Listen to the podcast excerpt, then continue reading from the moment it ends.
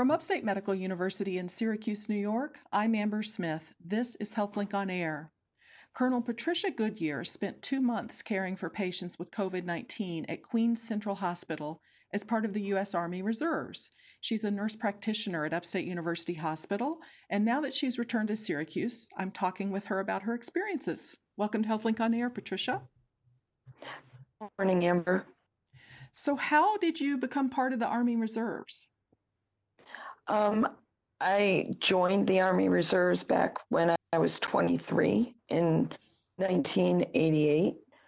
Um, most of my my family members had been in the military at some point, so it was always something I wanted to do. So, can you tell us about the tours of duty you've done before this most recent activation?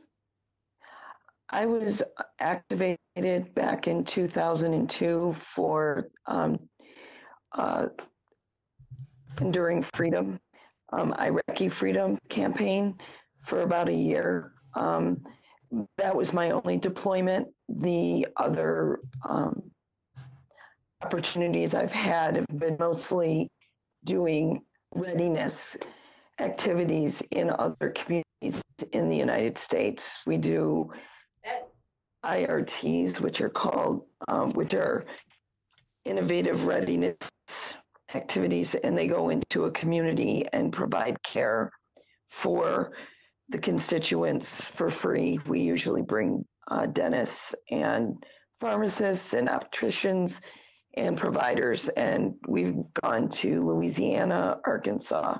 I've also gone to Haiti after the hurricane um, back in 2008 or no i'm sorry 2000 so and then this most recent one. So what was your reaction when you found out you would be going to queens central hospital? How did that all come about? Um, i was um, not really given any information about where i was going. Um, i was simply informed that i was being mobilized um, for the campaign against covid um, we were all brought to Utica to begin with, and then um, parts of our group were divided off into other places to form 85 man task force that they had set up um, urban task force to deal with this um, so how, how, much notice did they give you, you two days you so you had two days notice to get ready to ready. be mobilized and be gone. Yes, two days. When you heard that it was to to be part of the COVID um, response, were you afraid of being exposed to the virus? No, I, I really wasn't because working in healthcare in an acute setting, you frequently are exposed to things that um, you know, are contagious. So you use, you know, your PPE, your masks, your hand washing, your, you know, alcohol sanitizer. You use your methods to deal with that to stay safe. And honestly, I thought it was an amazing chance to be able to help in a situation where you're watching on the news day after day you know, a city within our state just suffering with this disease and needing healthcare providers. I also felt like for me, because I have five children, I didn't have to worry about bringing it home every night to my kids. So that was also a relief. So, um, yeah, I was, I, I wasn't, won't say I was excited because it is hard to leave home and leave your children, but I was I was glad that I was able to help. So, how did you prepare your kids for your absence?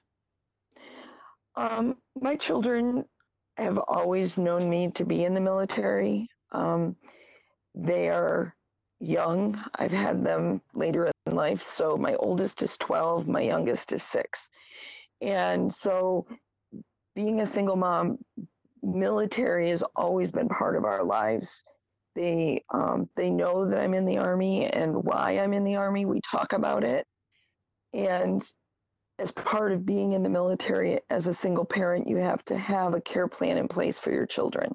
So I had already established that my children would go stay with my friend if I ever needed to leave um, for any reason. You're listening to Upstate's HealthLink on Air. I'm your host, Amber Smith, talking with Patricia Goodyear. She's a nurse practitioner at Upstate and a colonel in the U.S. Army Reserves, and we're talking about the two months she spent in Queens helping to care for patients with COVID 19. So, talk to me about your job at Queens Central Hospital. Now, did they send you along with other Army colleagues to the same hospital? Yes, um, I was assigned into Task Force One as a uh, nurse practitioner, and when we arrived in New York, they this was just a dynamic, fluid operation. So they realized they didn't need our asset at um, the Javits Center. So they it took at least a couple of days to get the contract set up so that we could actually go into the local hospitals. So they sent initially just the providers to Queens and then and the nurses did go over to the Javits and then once the Javits wound down and the numbers decreased they brought the nurses over with us as well. So um, we weren't really given a lot of information other than we were we arrived, we came in, we met their staff, and there was a lot of um, information passing back and forth of what our skill sets were to know where they could best utilize us. Um, fortunately for me, I um, do have a acute care, critical care background. So they put me in the MICU, the medical ICU, which um, had some very severe needs at that time in the MICU um, due to the fact that uh, quite a few of their staff, provider, and nurses um, contracted COVID. Uh, this was primarily because there was such an epidemic and there wasn't a knowledge of that epidemic in the beginning that if the patient didn't come in with symptoms of COVID, they the staff didn't take the precautions because it wasn't known at that time how massive the epidemic was, pandemic in Queens. So they exposed themselves without realizing it. And then they, several attendings were out, nurses were out. So when we arrived, um, one of the fortunate pieces is that they use Epic as their medical um, system, and we use Epic. So that made my transition a lot easier because I knew how to use the charting system. So, were you uh, providing hands on care uh, for patients with COVID 19 as a nurse practitioner?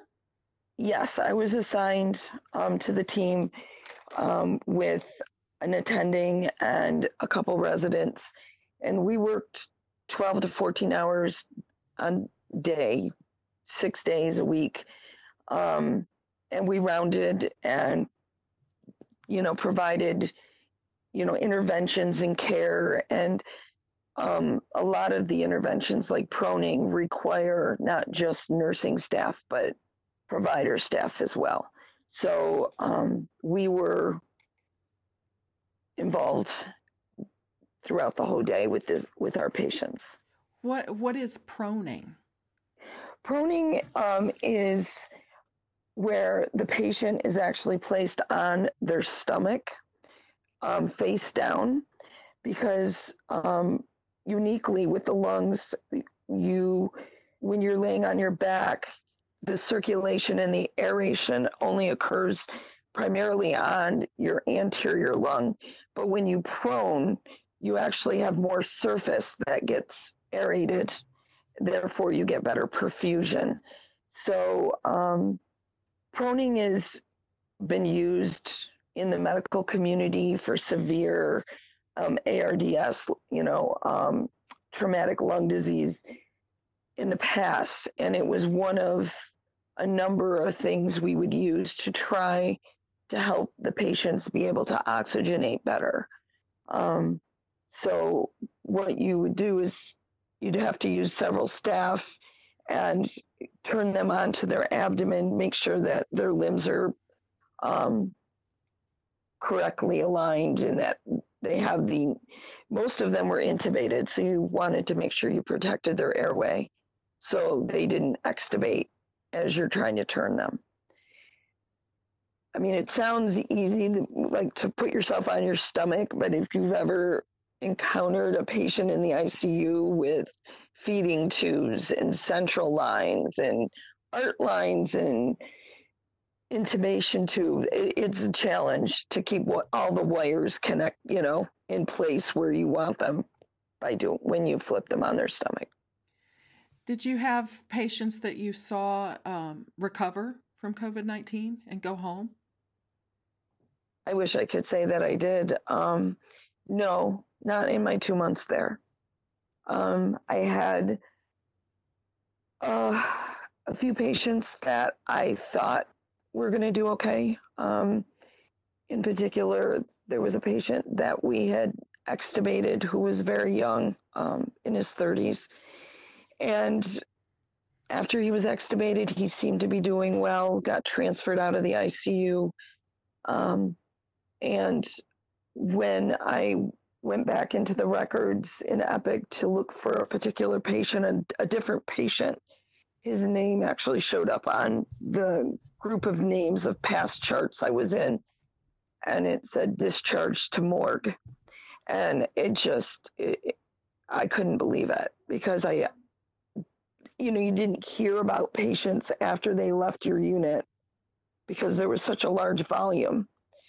Um, and when I looked at the record, um, basically, we knew he had a, a clot in his lung and we were treating it, but the medication we used to treat it, the blood thinner caused bleeding in his abdomen. So they had stopped the blood thinner. And then he had another very large clot to his lungs and, and um, expired. Well, so that was quite a shock to me.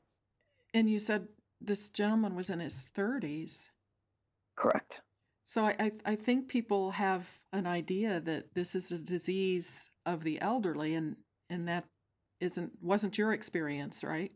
No, actually, um, it wasn't. It, most of the patients I treated were young. Wow. And um, I it was it was very hard for me because a lot of um, I've worked in trauma before this and we don't normally lose patients. You don't have a large volume of deaths in the medical in in general in my practice in the past so to have so many patients expire it, it was it's like caregiver fatigue almost like you know and then you're listening to the community out there at large believing that this doesn't even exist. And yet you're watching day after day as people die from it young people. Um, people in their 30s and 40s not yes there were elderly people that came in but a lot of times they were already uh, do not resuscitate because they came from like a nursing home. So we made them comfortable and they were expectant and that was a little easier to understand well, as someone who has literally been on the front lines of this pandemic, what do you think society is doing right in its response, and, and what do we need to be doing that we're not doing? I think good hand washing, um, hand sanitizer, wearing a mask, and social distancing does a lot more than people give it credit for.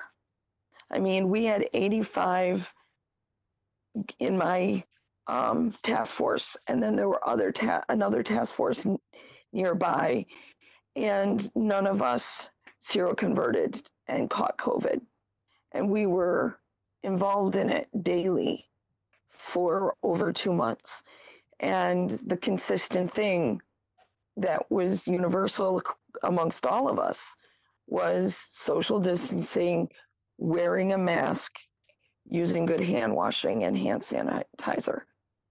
I mean, um, and I think that it's, I think that it's sad that there's people out there that don't believe that that is effective or they feel that um, it somehow takes away from them to protect themselves and other people by doing that. Yeah. Well, I am appreciative of you sharing your experience. Thank you so much to nurse practitioner and Army Reserves Colonel Patricia Goodyear. I'm Amber Smith for Upstate's podcast and talk show, HealthLink on Air.